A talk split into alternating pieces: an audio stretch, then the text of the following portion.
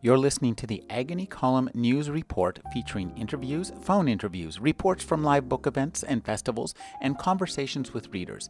You can find additional news, interviews, book reviews, and more five days a week at the Agony Column website at trashotron.com slash agony.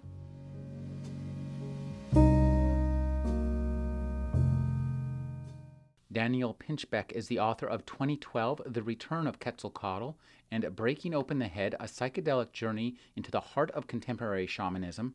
He's one of the editors of the new book, Toward 2012 Perspectives on the Next Age. Thank you for joining me, Daniel. Oh, thanks for having me. Daniel, I'd like to start with something I think that's kind of basic to understanding your work just in general, which is uh, this a shamanic view of the world.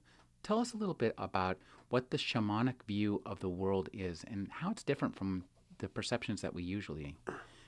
Sure. Well, I mean, so shamanism, you know, was originally a term from uh, Siberia, uh, practitioners there, but it's been kind of generalized to um, tribal cultures around the world who have these figures who act as kind of uh, medicine men, vision keepers, storytellers, healers, and uh, the, the the shaman sort of uh, enters into different levels of consciousness and works with uh, spirits and other entities and demons and so on, and and um, kind of uh, also, I, I, guess when I when I use the shamanic, uh, you know, the idea of a shamanic worldview.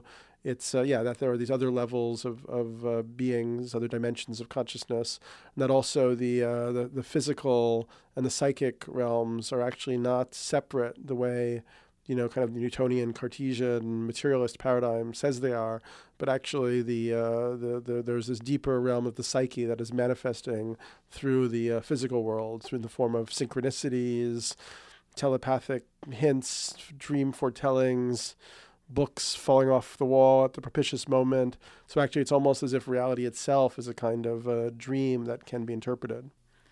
Now, uh, your new this new book, 2012, is kind of, in a sense, to a certain extent, a follow up to the return of Quetzalcoatl. And I, I want you to explain to us uh, this idea about the date of 2012. Where does that come from?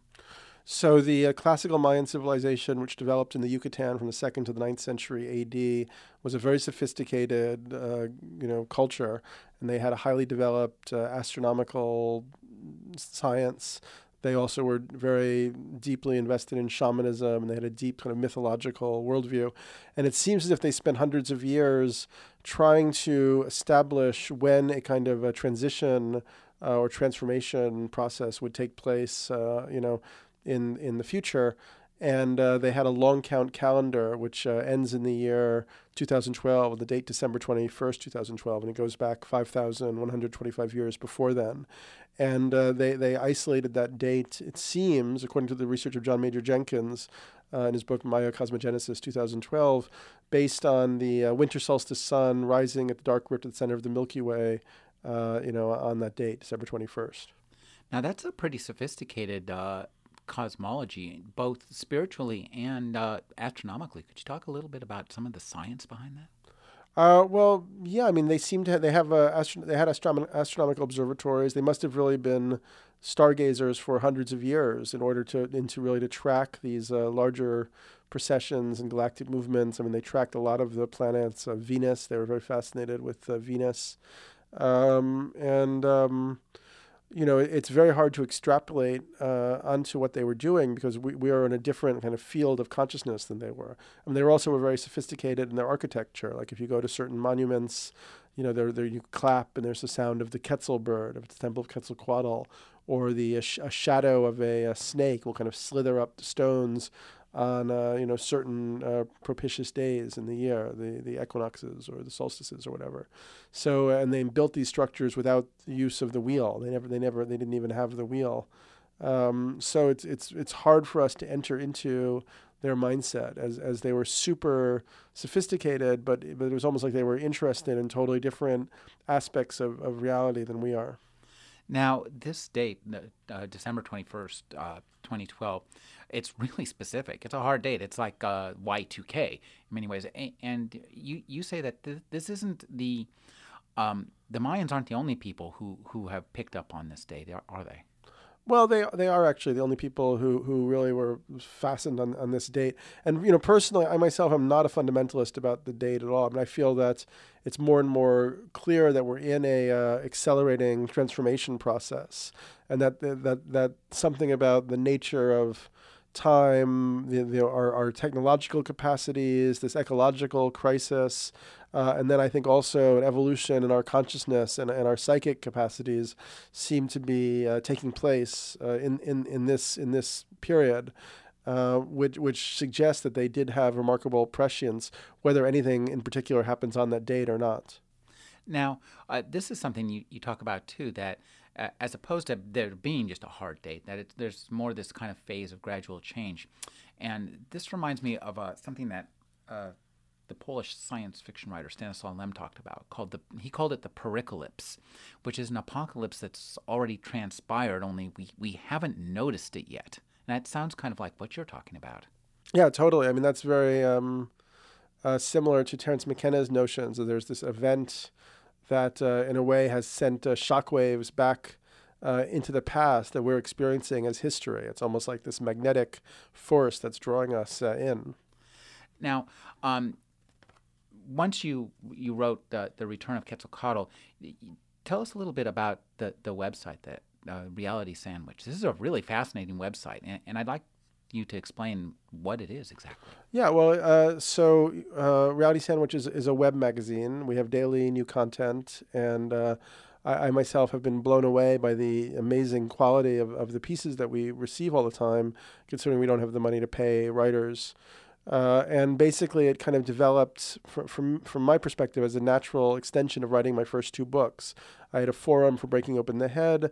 Then 2012 came out. I just received so many uh, emails and you know letters from people who had extraordinary information, extraordinary ideas, and there was no real cultural filter for, for these ideas, which seemed to me um, you know important for, for people to to take in and think about.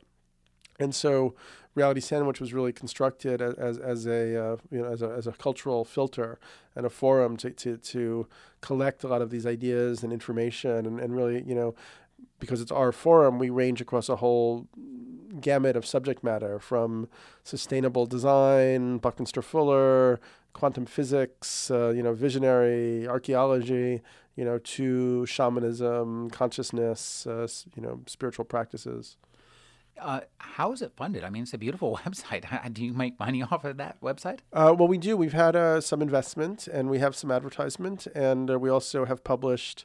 Uh, you know, we published we published this first book toward 2012. We're now going to do a series of books. The next book we're going to do is, is going to be essays on alternative economic models. Uh, so that's an income stream. We also are just launching a social network, evolver.net, and we'll hopefully at some point develop a membership program around that. Uh, we're interested in even having like an alternative uh, currency, alternative exchange, uh, complementary currency, timeshare type of system. You know, to really to really you know take that idea of evolving, evolving seriously, and offer people tools that could be transformative for their for their real lives you really make a, a lot of use of, of, Web 2.0, the collaborative structure. Could you talk about how that plays in not just to the website, but I think into your overall worldview of, of this kind of transforming evolutionary consciousness? Hmm, that's interesting. Well, yeah, and the website, I mean, uh, you know, we, a lot of our com- uh, uh, content is uh, user generated and um, we have comments after the articles and i think that's really a lot of where the action is because a lot of times the writers will stay so it kind of um, you know, the idea of the authority of the author uh, becomes a little bit less, you know, a sort of hierarchical relationship. And it's more about a community of practice who are engaged in various ideas and, and sort of working together in, in a philosophical and dialogical process to like understand stuff and straighten stuff out, you know? So, yeah, I mean, I think like um, I'm very interested in I've been I've been fascinated by the works of uh, Antonio Negri and Michael Hardt, who are political philosophers who talk about uh, you know the open source movement, how, how, that that suggests that there's a potential shift uh, in consciousness from really these older hierarchical models of corporate organization or military organization to non-hierarchical or horizontal network models of production and of uh, communication, and that those that those non-hierarchical models could actually uh, kind of supersede the, the old hierarchical structures in the future. Tell me a little bit about uh, change is really uh, something that's really important, and you talk about this. And one of the things that struck me when I was looking through this book was, was that uh, at one point you talk about how personal and global change are intertwined and inseparable. Which one in, in toward 2012? Yeah.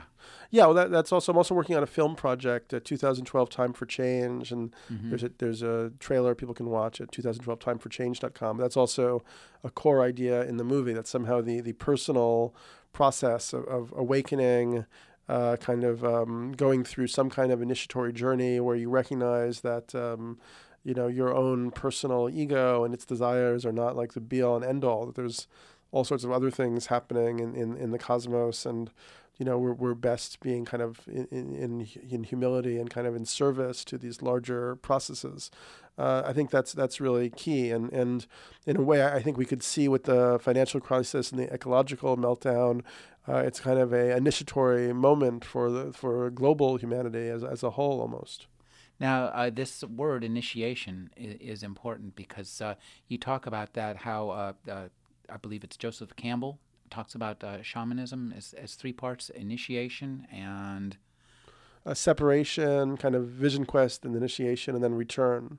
So, tell us a little bit uh, about this initiatory moment that we're experiencing right now. Uh, well, I mean, I think it, it, for a lot of people, it's going to be experienced as a kind of uh, ego death, you know, because they've had all these expectations. They, you know, they kind of presumed that the um, abstract systems that modern society had had sort of uh, you know surrounded them with, uh, um, encased them in, were going to continue as, as they were had been told, you know, for a very long time that their you know their retirement funds would do this and their money would be worth this and they would have this level of comfort and their children would have this next level of comfort. And and in a way that it's a huge systemic shock because suddenly all of that certainty and, and those assumptions are, are being uh, dismantled. And uh, what we're really seeing is that uh, we're, we're not going to be in a situation of uh, economic growth anymore because we've hit the finite resources of the planet. And at that point, we have to shift our whole uh, paradigm, our whole underlying model has to shift from quantitative accumulation to something else. And, and for me, it's that uh, that inner spiritual journey that people can have and then and then that that that shift from a quantitative model of, of possessiveness to you know a, a search for a, a, qualitative search for you know a better life a, a, deeper soul experience that that's the kind of shift that that, that we're going to have to make in the next few years uh, i think what's really interesting about toward 2012 is that in its form it's some it's it's a fine example of the kind of shift that you see as necessary. Uh, in a way, it encapsulates all the um, the whole of what it addresses just in the way it's put together. So, could you talk about how you decided to put together the book with the different sections, the initiation, the shamanic, um, and then going on to art, sex, engagement, community? Well, yeah. I mean, I guess it was you know it was kind of an intuitive process in terms of looking around at the you know the, the essays that had been, had been our favorites and the biggest attractors uh, on the site, and then kind of building a, uh, an organizational scaffolding uh, around that. You know. So you, you just took the best essays from the site and, and then started figuring out where they how they slotted together and what they meant. Yeah, kind of. I mean, the the the, the um, you know the the organizing organizing is a little bit similar to the uh, website, which also uses different kind of sections, but it, but it, sections, but it's also it's also different. Uh, it just seemed to work the best. You know, we played around with different ideas. One of the things I like is there's a real great variety of writing in this book. I mean, there, there's uh, pretty much everything with the exception of fiction, and I'm somewhat surprised there is no straightforward fiction. But tell us a little bit uh, about um, the you know the variety of the writing. I mean, there's poetry even. So yeah, well, I mean, um, that was one of the really exciting things is we wanted to show that there is this uh, new paradigm that's kind of constellating or, or, crystallizing kind of outside of the mainstream. And, you know, it's enough, it, it, scares the mainstream enough that we still get kind of hacked and, and assailed by the New York Times uh, book reviewers, which I think is almost a good thing at this point. Um, you know, so, so you know, to show that this alternative paradigm is is, is this is a vital thing that, that that's growing and that all these different types of people with different angles, different ways of expressing themselves are are, are able to now sort of um, you know intersect and to see the uh, the connection points between their, their between their worldviews. Now, one thing I, I noticed as as I read through the book, you have a, a, a number of experiences with ayahuasca. Ayahuasca. Yeah, tell me a little bit. Tell us what is ayahuasca and, and why seems to be something that is a, a, big part of this book and, and part of your website. Well, it's also been a big part of my work. I mean, I wrote about it in depth in Breaking Open the Head, my first book, and mm-hmm. then also in uh, uh, 2012, The Return of Quetzalcoatl. I went down to the Amazon in Brazil and worked with ayahuasca with a, a religious tradition there called the Santo Daime. And um, of all of the different psychedelic substances, um, ayahuasca seems to be perhaps the most uh, healing one and, and the one that um, really brings people back to a, a, relationship to like the planetary intelligence, the sense that there's a, a kind of Gaian mind or Gaian matrix that we're that we're uh, you know connected with, and it's uh, very you know it's made from two plants that are brewed together. One of them contains a dimethyltryptamine or DMT, which is a psychedelic compound that's found in our bodies and our in our brains, maybe produced by the pineal gland. Uh, usually, it's if we try to eat it, it's uh, automatically recognized by enzymes in, in, the gut and rendered inactive. So the other plant, uh, the Banisteriopsis caapi, uh, contains uh, MAO inhibitors, which allow the DMT to be orally active. So it's pretty sophisticated jungle chemistry, because I think you have to brew these things together for hours. So a lot of people wonder how the uh, Indians in the jungle figured it, figured this out, and, and they say the plants, uh, you know, told them how to do them to do this in dreams or whatever. And uh, it's used. Ayahuasca is really used all over the Amazon, from Brazil through Peru, Colombia, Ecuador, uh, uh, and uh, a lot of cultures have kind of, you know, grown around it, around its practices. And, and it's not just the Indians either. It's it's in the suburbs too, isn't it? Uh, well, yeah. So, in, especially uh, in Brazil, well, you know, I guess in other countries too, it's become part of mestizo culture. In uh, Brazil, there were two religions or several religions that started around the 1920s when you had um, the mestizo Catholic culture encountering the Indians in the Amazon and drinking with them. Uh, they would start to receive uh, songs that were uh, kind of a melding of a Christian and indigenous uh, cultural influences. So the Santo Daime and the União Vegetalis uh, sort of came out of that. Uh, the UDV, one of those Brazilian religions, recently won a case on the Supreme Court level uh, allowing uh, use of ayahuasca as a sacrament uh, in, in their ceremonies. Now, um, let's talk a little bit about some some of the specific articles. I, I thought it was one thing I thought was very interesting was uh, Stanislav Gro- Stanislav Grof's new understanding of the psyche. And I think this gets to kind of the heart of what you were talking about about consciousness interpenetrating what we would consider uh, Cartesian reality. Yeah, well, I mean, Grof is a is, is one of the big kahunas in, in the consciousness field. I mean, he um, was a was an LSD researcher in the 1950s. When LSD was outlawed, he uh, created his own uh, modality for inducing uh, non-ordinary states of consciousness called holotropic breathwork and he did an, did an amazing amount of work looking at um, you know what happens to people in non-ordinary states and kind of categorizing uh, different uh, phases or stages of non-ordinary state experiences, which he correlates to uh, aspects of the uh, birth trauma. Um, it's a you know very very important and fascinating work. In a way, he kind of uh, in, synthesizes uh, Jung and Freud, and you know may may be ultimately seen as one of the crucial uh, thinkers as, as as we go forward into this next paradigm or next stage. Um, uh, another author I thought was really interesting was was Adam, Adam Elenbaas, uh, and his article about exorcising Christ from Christianity. It, it brought me to mind uh, Flannery O'Connor uh, from in her book Wise Blood. There's a the main character comes back and founds the Church of Christ without Christ. Yeah, well, Adam has been one of our most uh, extraordinary uh, young contributors.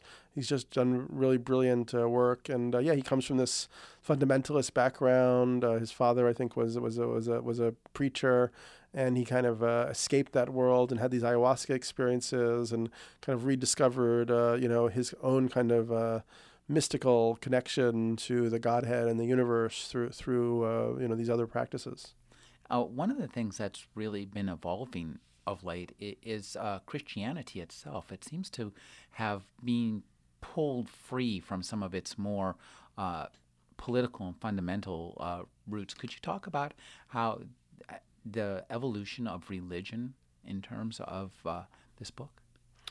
Uh, in terms of this book, I, I, haven't. I'm not quite sure. I'm aware of these new developments in Christianity of which you speak. um, you know, it's yeah. I mean, I, I've been very interested. I mean, I'd love to get a dialogue uh, underway. You know, from my world to, to the to different levels of the Christian communities, uh, and actually, you know, in in a time of uh, economic uh, collapse uh, people are going to have to re- recenter themselves in strong, like local community centers, and perhaps churches are going to become re-empowered as places where people will uh, gather uh, to, uh, you know, for all for all sorts of purposes.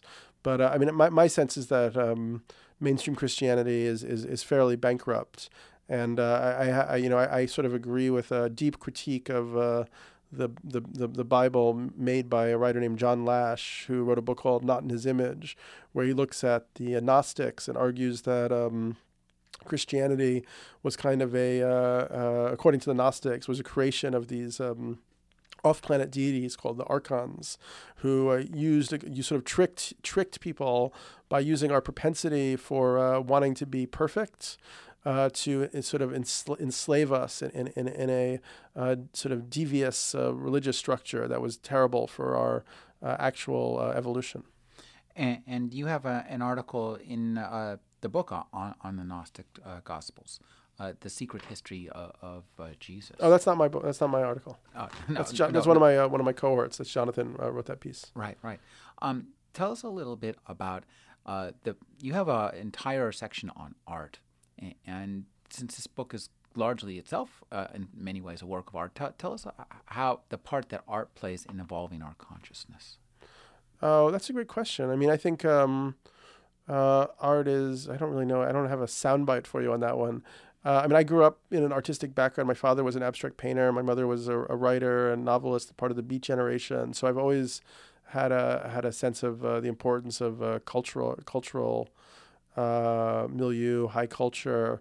I mean, I think uh, you know art has been where. Well, in my first book, I talked about art in relationship to shamanism and, ha- and how the artists kind of took over the role that shamans had in in, in uh, pre-literate cultures in order to, you know, sort of transduce a visionary experience uh, for the mainstream.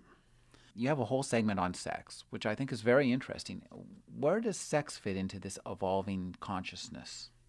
Uh, well, I, yeah, I mean, I, one one book that really fascinates me is this book from uh, Gerald Heard. I think he wrote it in the '40s, called "Pain, Sex, and Time," and in that book, he looks at how the um, uh, our, our human capacity to endure incredible suffering, and also our uh, hair trigger sex drive, which you don't find in any other species, which doesn't have any time period for the female, really.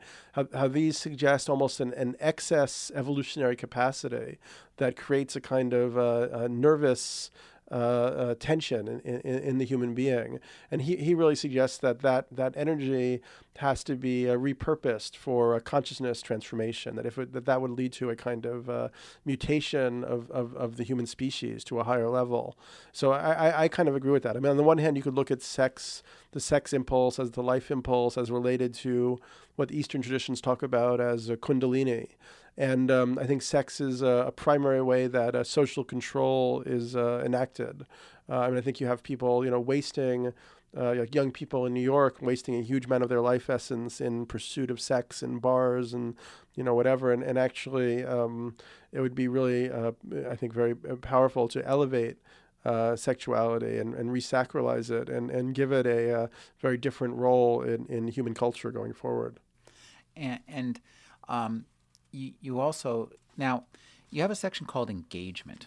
I'd like you to tell, like you to tell me what you mean by engagement. Sure. Well, um, I mean, I, I guess what um, has become more and more clear to myself and other people involved with this project is um, the only way we're going to have a positive transformation of uh, human culture uh, is if there's a really bottom up movement in which you know all sorts of people uh, around the, this country and around the world start re-engaging with their social and political reality on, on a local and grassroots level So the, one of the next the, the next project we're doing now is, an, is a new website, a new social network called Evolver.net, and we're looking at a model called uh, Transition Town, which is an English social organizing model where you get local communities to meet. You uh, you know you you have speakers on peak oil, climate change, the effects of economic dislocation on that community's future, most likely, and then you have a town hall. You bring more people in. Then you then you bring local government into a into a process of uh, discussion, and then actually try to implement relocalizing food production, relocalizing energy industry, uh, local currencies, complementary currencies. I think that. Um, potentially with the uh, social technologies of the internet, you could, uh, you know, first of all, do kind of rapid prototyping of different ideas. Second of all, create a whole scaffolding so that the best ideas become instantly available to any community around the world that wants to plug into into them and to begin their own process of becoming more resilient and self-reliant. And uh, my hope is that this is going to become this is going to catch on very quickly a, a, as a way of going about things because I think we're going to see uh, a, a, very um, dangerous uh, collapse of uh, our economic structures, our support structures, you know, our supply chains. You know, I think that um, we don't really know yet how uh, bad things are going to get in this country. But if you look at, uh, you know, the prophecies of, of uh, people, you know, traditions like the Hopi Indians, it's gonna, it could get very bad indeed. And we still have a short window of time where we could be transitioning to a relocalized, uh, you know, resilient model of, of, of activism around the country. Um, could you talk about how um, you, you mentioned that uh, if our, there's going to be a positive change, is uh, I was hoping that was the only outcome. is, is that not the case? Is there is it possible that things could go deeply awry? Oh, totally. I mean, um, I, I mean, I don't look at you know, I look at 2012 as a window of opportunity to, you know, help bring about a uh, catalyze a transformation of global consciousness and culture. But you know, if, if it's a consciousness uh, evolution, that means it's totally participatory.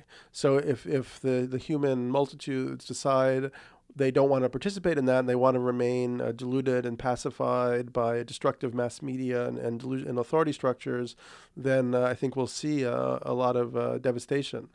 Um, but I, I, yeah, so so you know, for me, the, my my new way of I guess of languaging it would be that what we're in is the cusp of uh, transition in, in, species evolution from the biological and physical phase of our evolution to the uh, psychic phase. And um, for me, that there's this potential, having had all sorts of crazy psychic uh, experiences through shamanic ceremonies without them, including like synchronicities and spirit visitations and telekinesis and transmissions and collecting a huge amount of anecdotes from other people that more and more of this type of stuff is happening. I think that yeah, there's a, there's a transitioning, a change happening in the uh, capacities and, and, sort of of the human psyche that we have this, that we have this opportunity to access the dormant capacities of the psyche for for evolution, and uh, that for me is, is very exciting and, and very and very hopeful. And uh, once that catches on, uh, that that type of transformation could happen extremely fast. Now, both of your your previous books and, and big chunks of this book, uh, I think, depend on a kind of writing that's rather unusual, which is uh, the transcription of uh, transformative experiences, uh, recording hallucinations nations, recording spiritual journeys. Could you talk about the difficulty of putting these kind of things into words?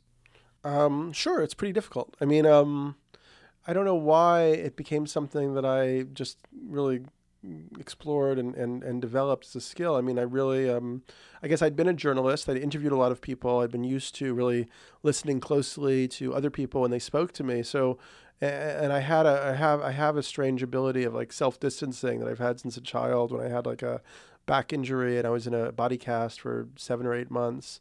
So for somehow or other, I, I, was able to approach these very subjective experiences at, while maintaining a kind of a witness consciousness or observer uh, mentality. So so I was able to even take notes during the experiences. And for the second book, 2012, sometimes it really was almost like a like I was having a journalistic interview with a plant uh, intelligence that was you know had specific teachings even in even in uh, language. I would get kind of like responses to my questions uh, shouted into my head. Well, uh, if we're on the other end of that experience, you're you're receiving the your your experience having these transformative psychic and other types of experiences. Um, we're reading about them, and, and, in the act of reading, we transform the language into something that, that in our mind, the reading experience. Is that going to be enough for us? I mean, to get us. He's close. asking if you have to go out and trip yourself, or can you just read about it? yeah, can can we just read about it? I mean, I mean that's you know individual decision. I mean, in in uh, tribal shamanic cultures, you know, I don't think m- most people would have psychedelic experiences. Maybe they would have them once in their lives to kind of validate what the shaman said. But um, you know, so so so it may be the same thing, and maybe that it's naturally a smaller group of people who gravitate to having those type of extreme visionary experiences, and then and then they they are kind of uh, you know the ones who uh, receive and then transduce the uh, frequencies of new information for the larger group. Now, one thing that, that is mentioned a couple times in this book, and I think you've talked about, is that we're kind of returning in a way to, uh, and this is, I think, seen by many people, including me, as a good thing. We're headed towards a period that's much more like the 1960s, that we've seemed to, up through 2008, um, to the end of 2008, things were, were somewhat dire, and now now we are kind of unlocked into this period of kind of some chaotic but uh, potentially positive change. Could you talk about how that plays? And I thought it was very interesting that you brought back uh, that among the many forms of writing that you put in this book, you had an interview with uh, Abbie Hoffman. Mm-hmm.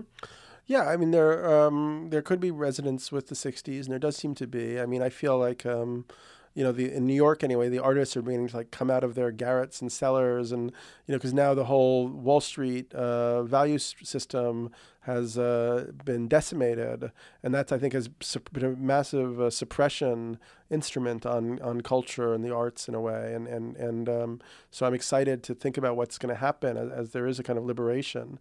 Uh, you know, there's also maybe shades of the Great Dust Bowl in the 1930s coming up.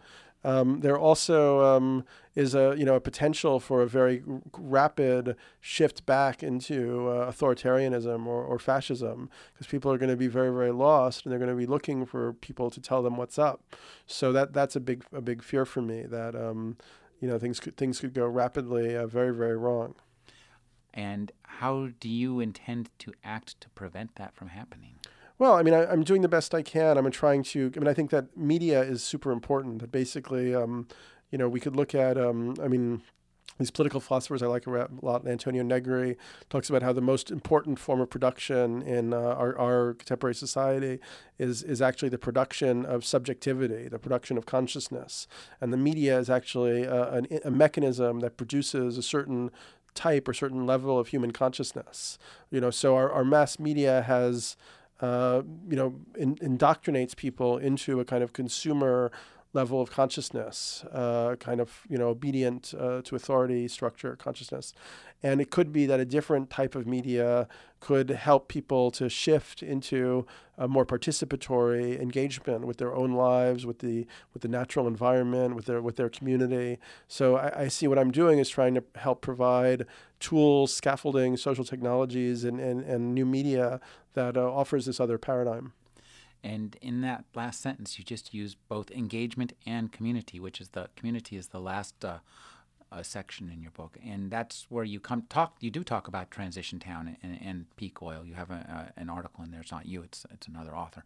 Uh, could you talk a little bit about what you mean by community and, and where you see see this kind of community forming? Well, I mean, what's fascinating right now is is through. I mean, there's there's local communities. You know, I mean, if you look at any um, historical period where uh, centralized structures break down and there's some kind of revolution, it actually, the, the first thing that happens is, is local communities form uh, proto political uh, structures, whether it's in local factories or local schools. I mean, people have a natural tribal instinct to gather, to find those people who, who are the best to lead them uh, in certain areas, you know. So, you know, and, and, I think those, those natural political instincts have been suppressed by uh, you know, the, the way modern culture has been hierarchically organized. So that's one form of community. But then another form of community is communities of shared interests or shared values. And what's really extraordinary about the about the internet is that it's allowing uh, those types of communities to form, uh, you know, globally, uh, almost instantaneously. Um, so that I think is, is a very exciting development, and we're seeing, um, you know, almost a revolutionary new ways that that that uh, groups can can constitute themselves and, and find each other and identify shared values and shared interests.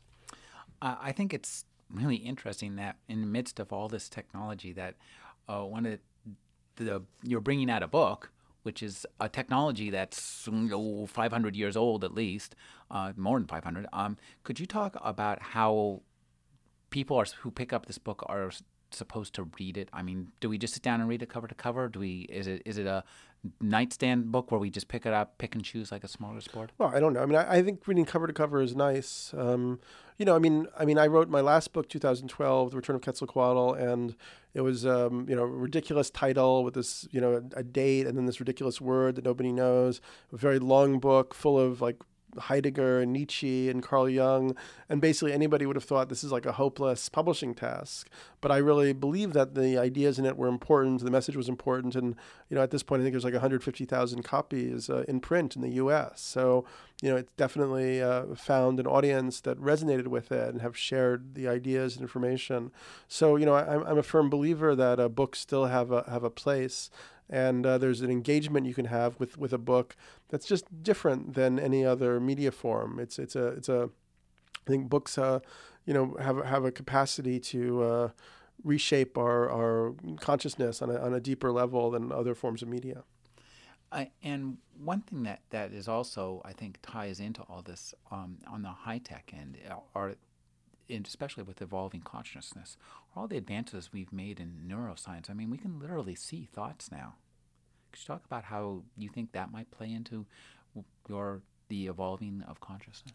Yeah, well, so that's true. I mean, there's a lot of new technology and and and uh, advances, and some of it is uh, very uh, exciting and fascinating. Uh, some of it is also very uh, dangerous and threatening. Uh, I mean, you have Nick Begich, who's looked at the HAARP project and uh, secret government mind control projects, uh, and um, believes there's already technology that could like project, you know, a voice into somebody's head uh, from far away and so on. Uh, or technology that could make a whole populace uh, agitated or, or angry through through changing the electromagnetic frequencies in the air. Um, Is so, that angels don't play this, these harps? Yeah, exactly. Nick ah, Begich. Yes. Yeah, yeah, yeah, yeah. Okay. Um, but on the positive side, yeah, you have um, you know brain scans. The work that the Dalai Lama has been doing with neuroscientists, where they've actually been able to study what what's going on in, in the brains of meditative monks, and, and really demonstrating that they're uh, able to kind of hold themselves at, at, a, at a bandwidth of kind of peace and contentment and and uh, you know deeper uh, states of awareness. So, um, so yeah, you know, this whole 2012 thing seems like a great movie in a way. It's like a it's a photo photo finish uh, race to see uh, what happens. I've been speaking with Daniel Pinchbeck. He's one of the editors of the new book Toward 2012: Perspectives on the Next Stage. Thank you for joining me, Daniel. Thanks very much for having me. I enjoyed it very much.